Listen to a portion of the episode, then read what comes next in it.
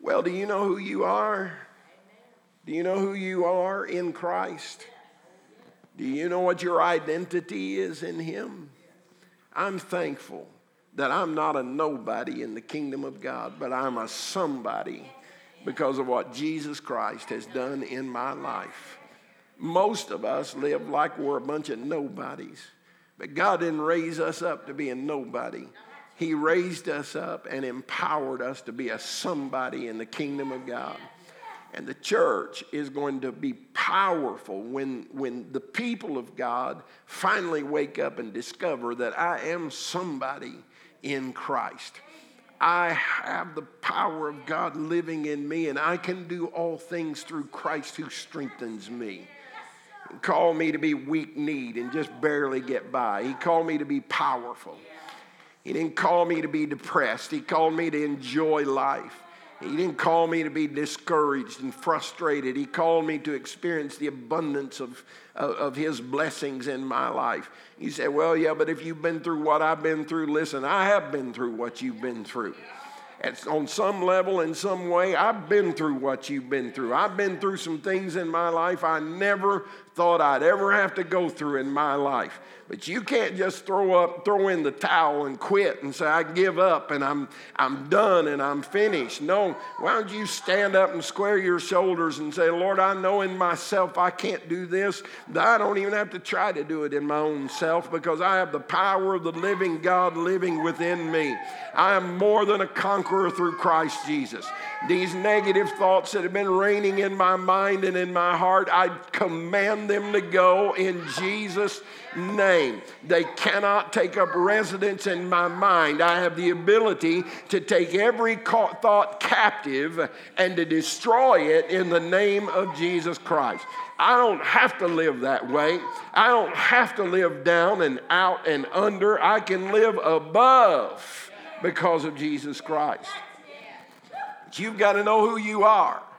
Let me tell you something. If every time something goes wrong in your life, you fold them, you got to know when to hold them.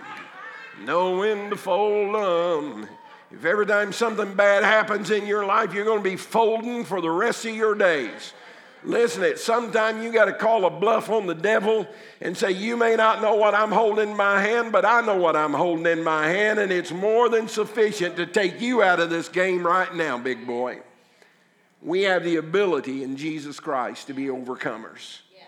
It doesn't happen magically. It, it, doesn't, you know, somebody doesn't come up and spit on you and draw crosses on your forehead and it all just automatically happens. No, we, have we have to take the word of God and we have to speak the word of faith. And when we do that, let me tell you, there's nothing the devil can do to harm you because we are in Christ. Amen. So you got to know who you are. Now, last week we talked about how that we begin finding our identity through the new birth. We are born into the kingdom of God. When we are born naturally, we are created in the image of Adam. But through Christ Jesus, we are restored to a place of creation where God said in the creation process, let's make man after our own image. And when we are born again, when we come into the Spirit, that which is born of the flesh is flesh, that which is born of the Spirit is spirit. When you are born again, you have the ability to gain access to all of the blessings of the kingdom. They're all available to you. When you are adopted into the kingdom of God, you're not adopted in as an infant. You are adopted in in full standing as an adult child in the kingdom of God. You are an heir with, of God and a joint heir with Christ Jesus. The instant that you are born again, you have the availability of the kingdom of God and its powers to reach out and take them and apply them to your life. So when we know these things, then we can live and walk in our identity. So it begins with a new birth. Today we're going to talk about what kind of an animal we are. Look at your neighbor and say, What kind of animal are you?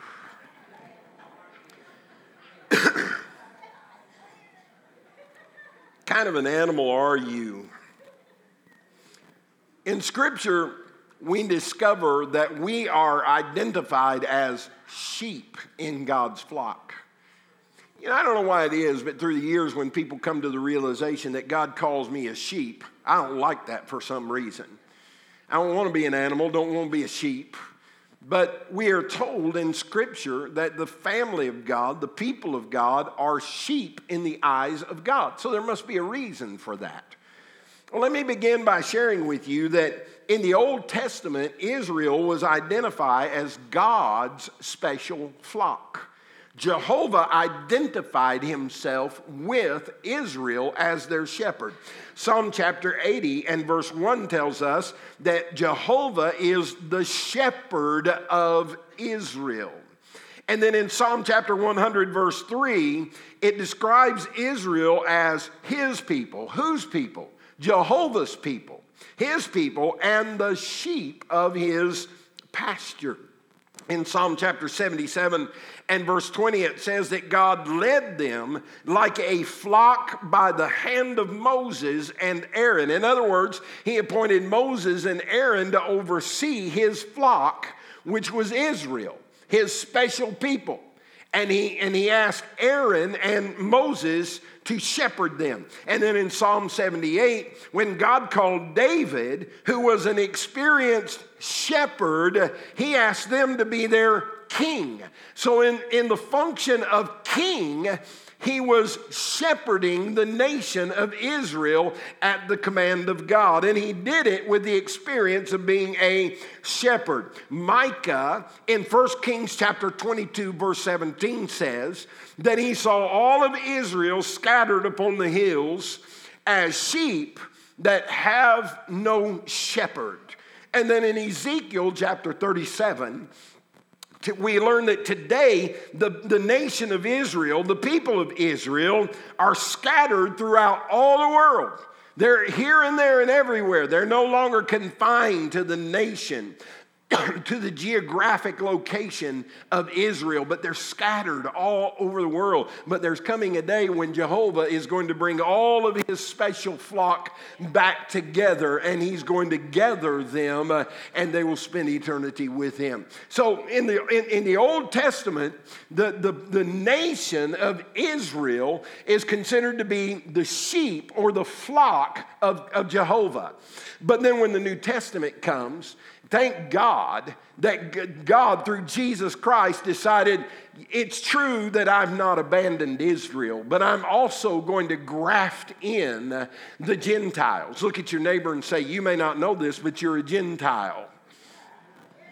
Everybody who's not Israeli, everybody that's not Jewish, is a Gentile. so you and I are Gentiles today. But I don't mind being a Gentile because a Gentile has been invited into the family of God through Jesus Christ.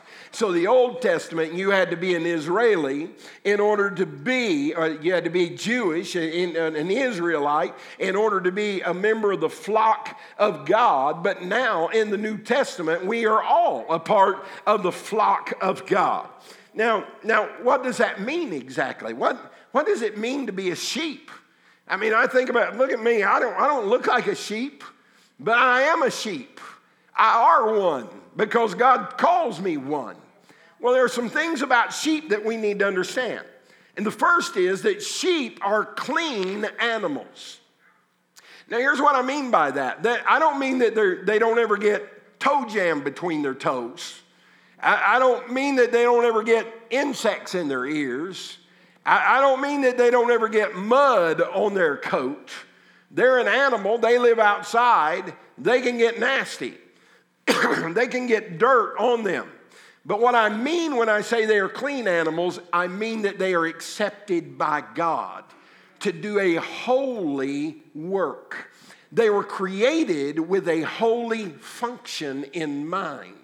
Because in the Old Testament, it took a sheep to go to the temple and to be forgiven of sins the sheep had to lay down its life for the shepherd. But in the New Testament, the shepherd laid down his life for the sheep. Aren't you glad to know that?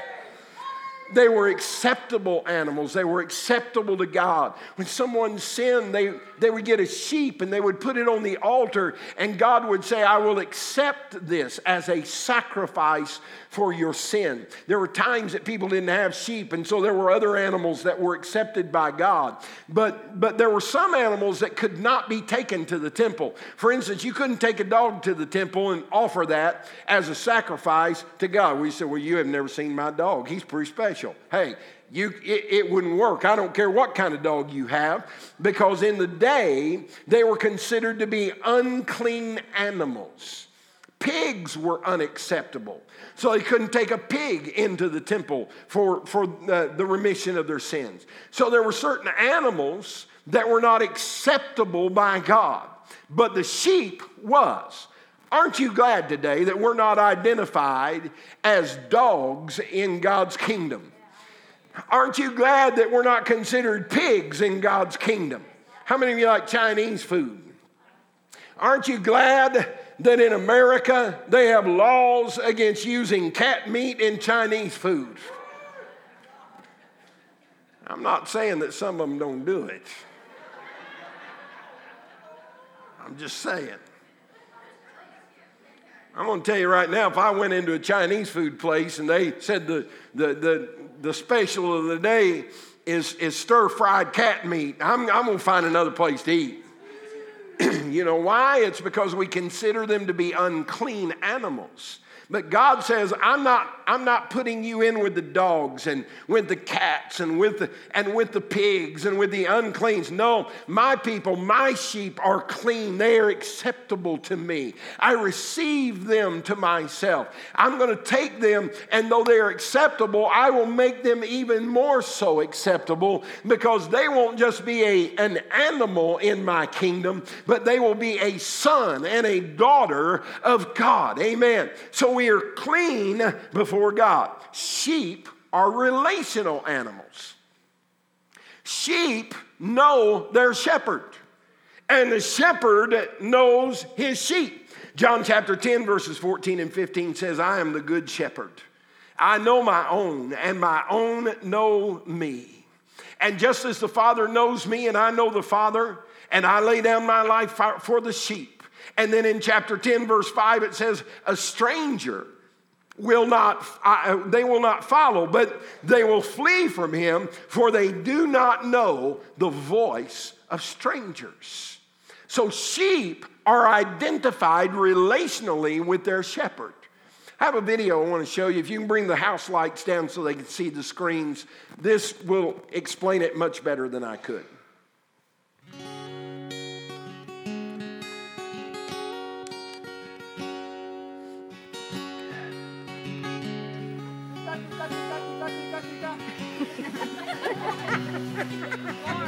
One more time. Oh, one is.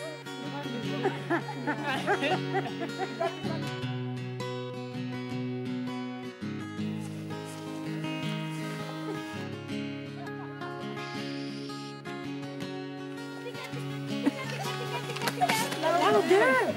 Tika, tika, tika,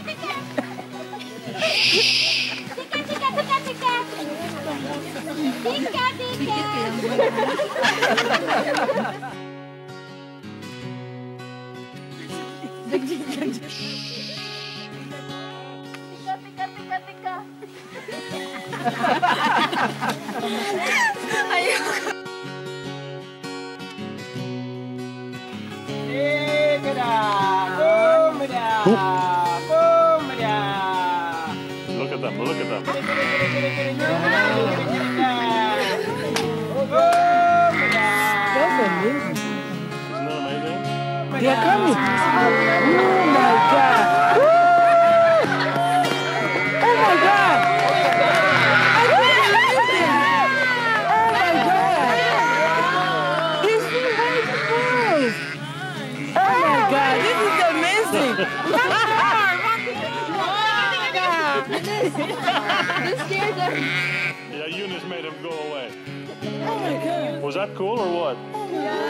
you will never have the same again.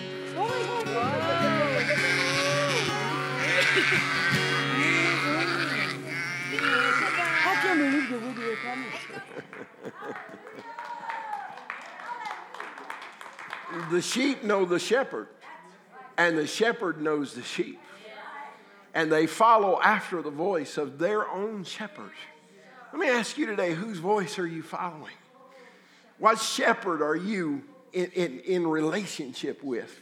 The scripture tells us that it's very important that we watch and be careful of the voices that are being spoken into our lives. Listen what Matthew chapter 7, verse 5, 15 through 20 says. It says, Beware of false prophets who come to you in sheep's clothing. Did you hear that? In sheep's clothing. But inwardly, they are ravenous wolves. You will recognize them by their fruits. Are grapes gathered from thorn bushes? Figs from thistles? So every healthy tree bears good fruit, but the diseased tree bears bad fruit. A healthy tree cannot bear bad fruit, nor can a diseased tree bear good fruit. Every tree that does not bear good fruit is cut down and thrown into the fire. Thus, you will recognize them by their fruit. It doesn't say you'll recognize them based on whether or not they're standing in a pulpit. It doesn't say that you'll recognize them based on whether or not they have a TV show on TBN. It doesn't say that. It says that these false prophets will sneak into the church, and their goal is not to help and edify the church, but is to take the church into an area of false teaching and to destroy the church. They are agents of Satan. You say, well, how can I know? The scripture says, look at the fruit of their life. Well, they made a mistake, they, they fell short. Okay, did they repent? Are they now living a life of holiness before God? Or are they still pulling the same junk that they were pulling before? I'm just asking questions this morning. You don't have to throw darts at me. I'm just saying, as children of God, we have the ability, the right, and the responsibility to use discernment when it comes to people that are speaking into our lives. I don't care if they're your best friend. I don't care if they attend the same church that you do. When, when somebody starts saying to you, well, if it feels good, do it, it's okay, you need to take exception with those kind of voices and say, I got to tell you, I can't go by the counsel I'm getting from some of the immature Christians in the church. I got to get my walking orders from the Lord. I got to get my walking orders from the shepherd who knows me and knows what I need in the time of my need. So are relational people. Thirdly, sheep are dependent animals. Several years ago, I heard a preacher preaching about sheep and the sheep of the flock, and, and he made this statement. He said, Sheep are dumb animals. And I didn't like it, it didn't set well with me, Jerry, because I am a sheep. And I felt like that he was telling me that I was dumb. Now, you may think I am. I'm not as dumb as you think I am. I, don't, I just don't think that sheep are dumb animals. What I think is that they're dependent animals. There are some things that sheep cannot do, they can never do. For instance, they cannot defend themselves against prey. If a lion comes after a sheep, they're dead meat unless the shepherd comes to their rescue. They, they, they can't find their way to green pastures unless they are led. Sheep will stand in one spot and eat grass until there's nothing left, even, even the roots gone. They'll just eat it all the way down because they, they're dependent upon the shepherd to say, Follow me to the green pastures. Follow me, I will lead you to where you want to be. You know, I, it, it, in the church, we, we sometimes miss victory because we are so accustomed to eating the same Pentecostal meal that we've always had. Pastors just know that, well, if I can get them shouting, bless God, I mean, we'll have church around here. I'd sing some of those fast, uh, you know, hard beating songs, and well, we, I won't have to preach very long today. We just, and we get so caught up in tradition. It's not just Pentecostals, but it, it's every kind of denominational structure that there is in the face of the earth. We can get used to and accustomed to certain expressions and things of that nature, and we just think, well, as long as I can get me a little taste of that every now and then. But listen, what if God said, says, I'm going to do something different today? What if God says, I want you to sing a new song unto me? What if the Lord says, I'm going to take you to a new place and a new season in your life? In order to get to a new place, you got to do something new. In order to get to a new place of victory, you got to do something different. But we can get so settled into our tradition and so settled into our past that we forget that God has greater things in store for me. I'm so glad that I'm not the same pastor that I was 35 years ago. I, have seen some of my sermon outlines and they're not good, let me tell you.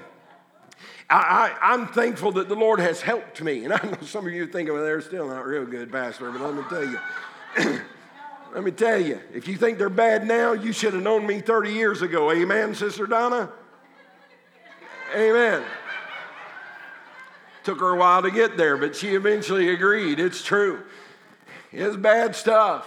I try not to preach heresy, but every now and then, when you get a temperature of 103, you start preaching things that aren't in the Bible, and you need to take a step back and say, I, I should have taken a day off today.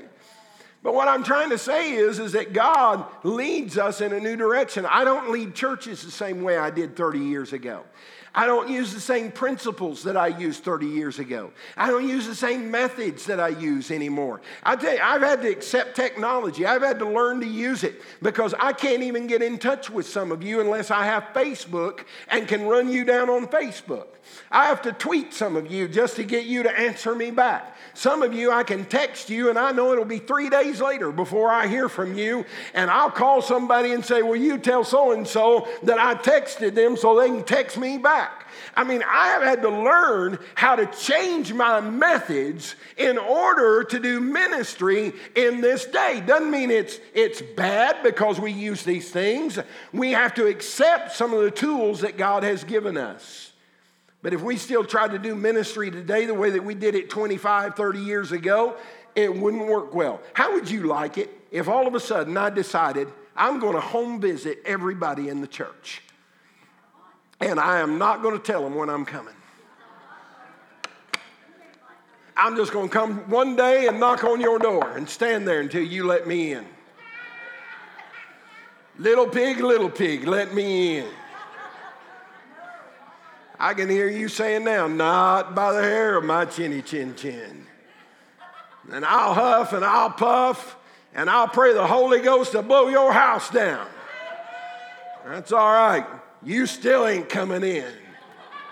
I mean, we just don't do ministry that way anymore. We just don't. I don't want you coming by my house anytime you want to. I might be in my night shorts. I might be wearing some UK attire you U of L fans would lose confidence in me. I try to wear UK and UL at the same time. That way I can keep everybody happy.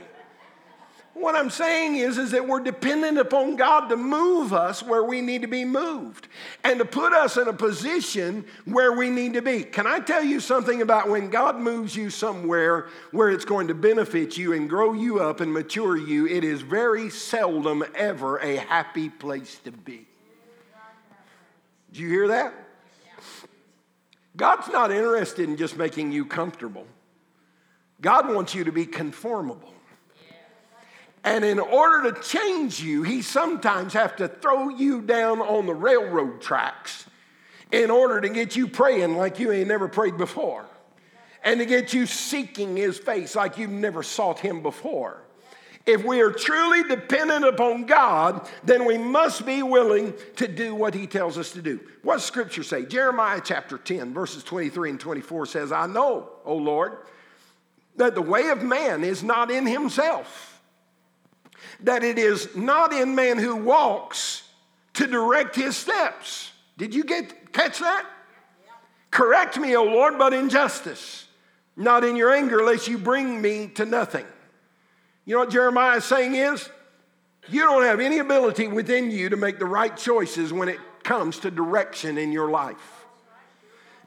because when we do that in the flesh, we use our fleshly minds and we use our fleshly hearts. And when we use our fleshly minds and our fleshly hearts, we're walking in the flesh. And when we walk in the flesh, we cannot simultaneously be walking in the spirit. So what I'm telling you is, is that if you're fearful today, you can't be fearful and, and simultaneously be full of faith. One of them's got to win. And the one that's going to win is the one that you take authority over. Did you know you can take authority over your faith and say, Well, I know I need to be a person of faith, but I just don't want to do it today?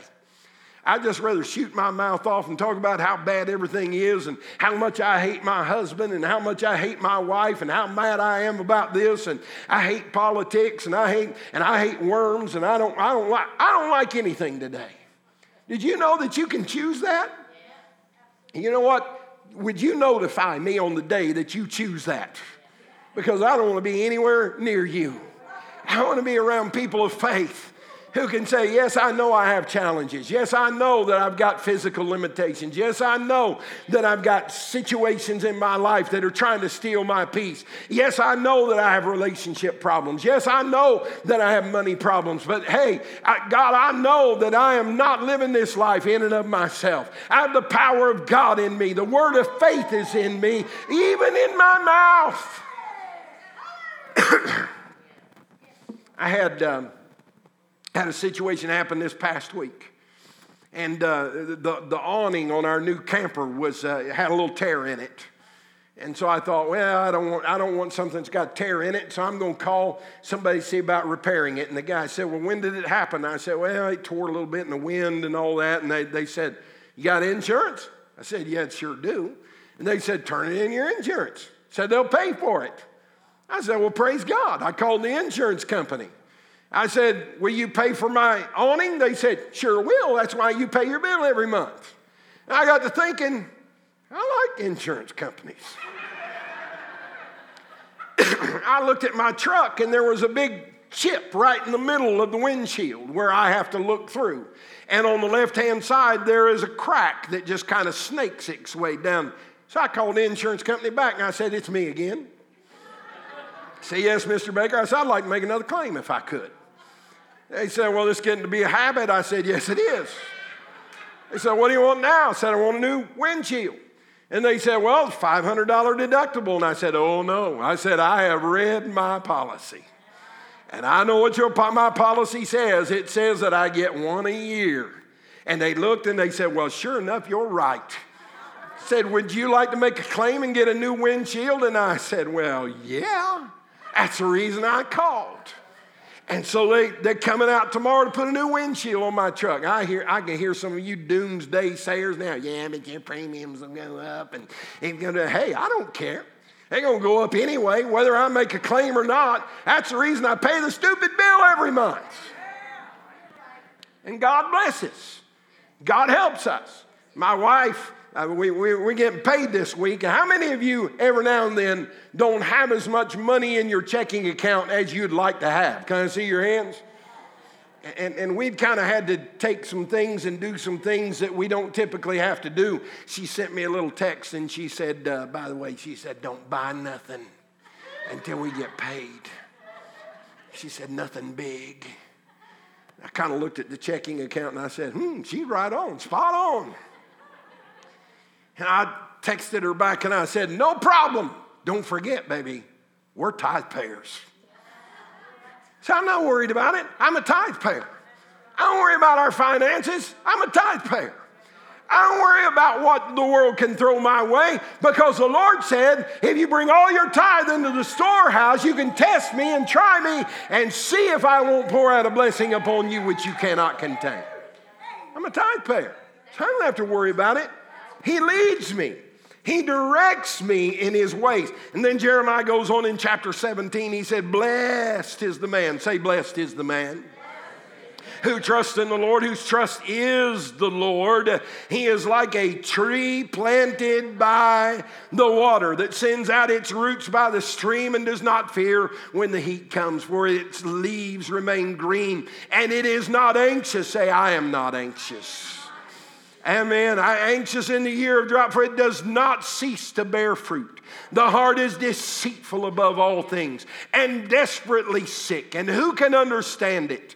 I, the Lord, search the heart and test the mind to give every man according to his ways, according to the fruit of his deeds. Man, if you want to be blessed, you got to put some seed in the ground. So I thought you weren't going to talk about money today. I never said I wasn't going to talk about it. I said I wasn't going to take an offering. But I'm not even talking about money. If I want to have a good attitude, I've got to sow some seeds of positive words. I get so tired of somebody coming in and seeing something and saying, well, it could have been better. You know, it's okay. Man, I don't know, it might have been better. You know, it could have been this and could have been that. Then don't you want to just be like Muhammad Ali and say, float like a butterfly, sting like a bee? I'm taking you out in the fourth round right now. I mean, if we want to have a positive life, if I want to have a positive relationship with my wife, I need to speak positively to her. I need to say things to her that will help her know and understand that I love her and care about her. If I want to have a good relationship with this church, I've got to speak positively and produce a, a, an environment and an atmosphere that is permeated with the positive. We have to do it. And then there's another thing about sheep that we need to understand they are useful animals. 1 Corinthians chapter 9, Paul is talking to the church at Corinth because there are some in Corinth that are upset because their, their pastor is receiving some funds from the church and they think he ought to work for free. And so Paul is correcting that situation and he says this Who, who serves as a soldier at his own expense? And who plants a vineyard without eating any of its fruit? Or who tends a flock without getting some of the milk?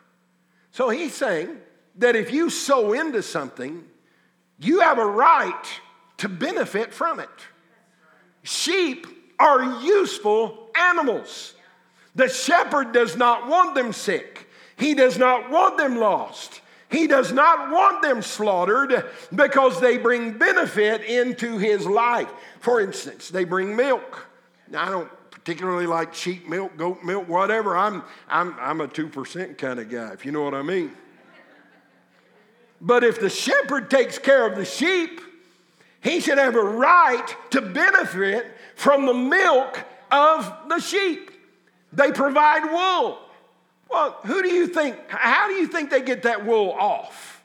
That sheep has to be shorn every year. They don't kill the sheep in order to get the, the, the, the wool off. They do it very carefully. Why? Because they say, hey, we want this sheep to live. We want this sheep to be healthy because he will produce not only this wool, but he will produce more wool. And he will produce more wool and more wool. So the shepherd took care of him because the sheep was useful to the shepherd. And then the sheep have babies. I've always said the, the best way to grow a church is the way the Dean family does it. Just, just keep having them. You know, maybe it's your turn. He said, But Pastor, I'm 85. That's okay. Ask Sarah if it can be done. It can be done.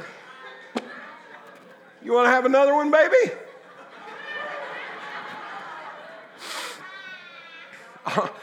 every woman in the house sitting back there going, mm, getting that move on look. You know what I'm saying? Move on, Pastor. The sheep provide young, and they're able to take them to the market and sell them or to trade them, and they get money in. Their flock is useful. How many of you know that God did not connect you with this body just so that you could be a consumer?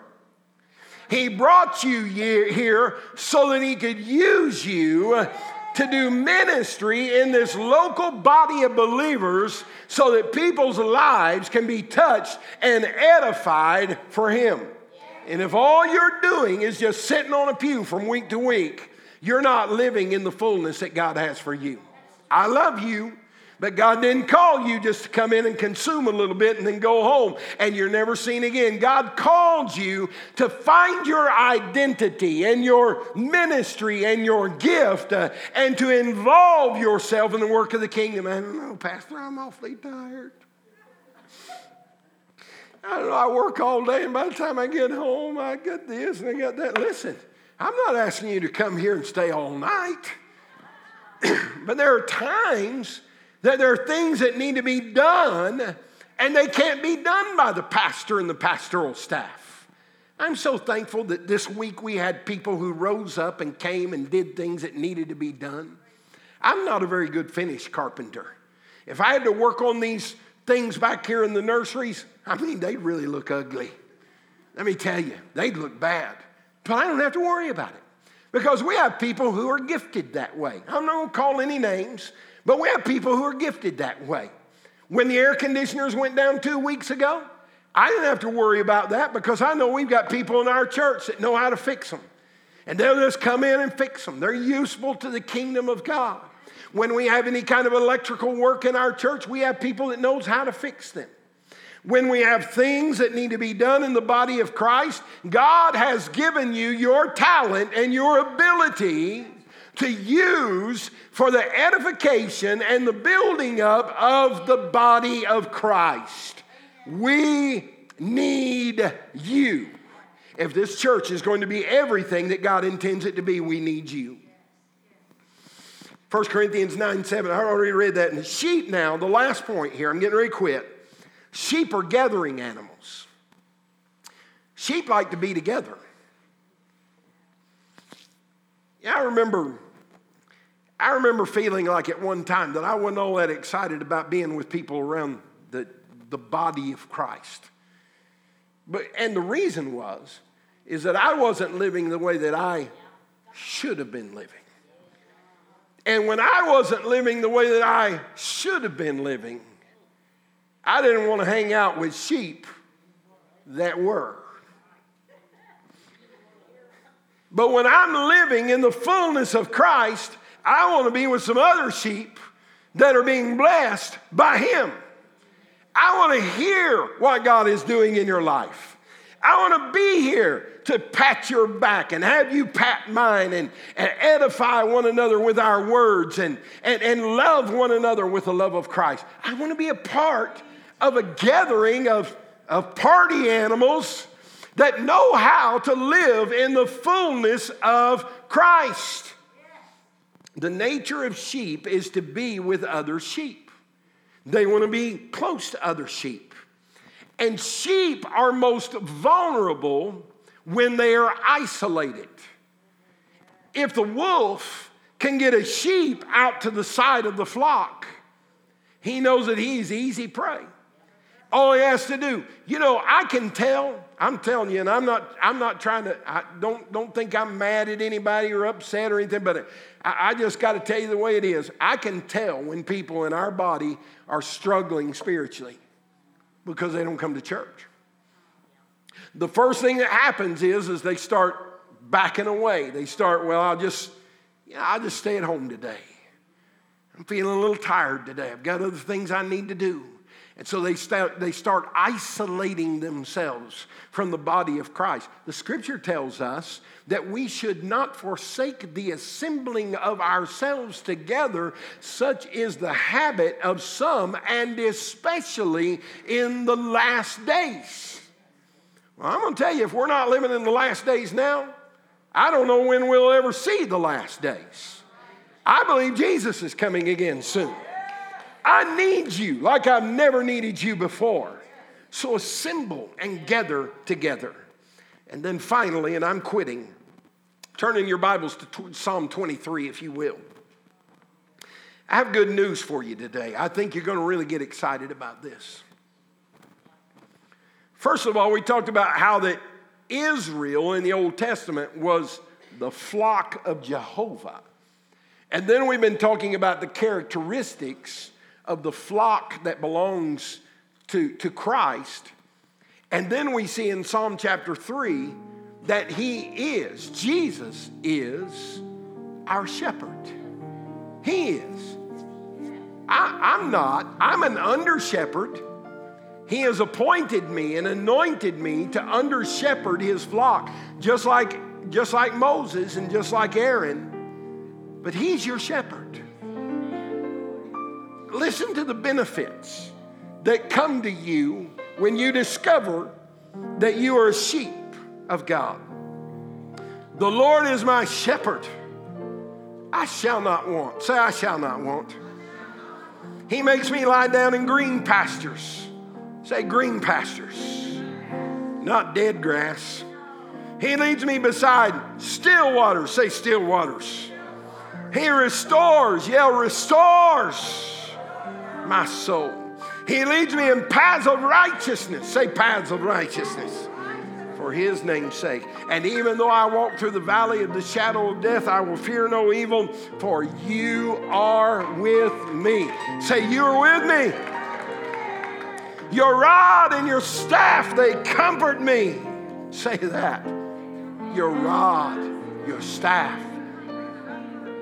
You prepare a table before me in the, you before me in the presence of my enemies. Isn't that cool? Just think about everybody who hates your guts. Think about everybody that doesn't like you. Think about everybody who's out to get you. And the Lord calls you to a prepared table and allows you to sit in their presence. But I don't want to be around them. Oh, no, He's not getting you there so that they can throw sticks and stones and break your bones. He's putting you at that place so that they can see that this individual is a child of the Most High God and he is served by God Himself. You anoint my head with oil, say, You anoint my head. My cup overflows, say, overflows. I don't have just a little drip in there. No, it just constantly overflows. I don't have to go back and refill it. I don't have to go back to the well because there's a living well that lives inside of me. And out of my belly flows rivers of living water. Surely, surely, confidently, without a doubt no question about it. Goodness and mercy shall follow me all the days of my life. and I shall dwell in the house of the Lord forever. Aren't you glad about that today? Stand with me if you will today.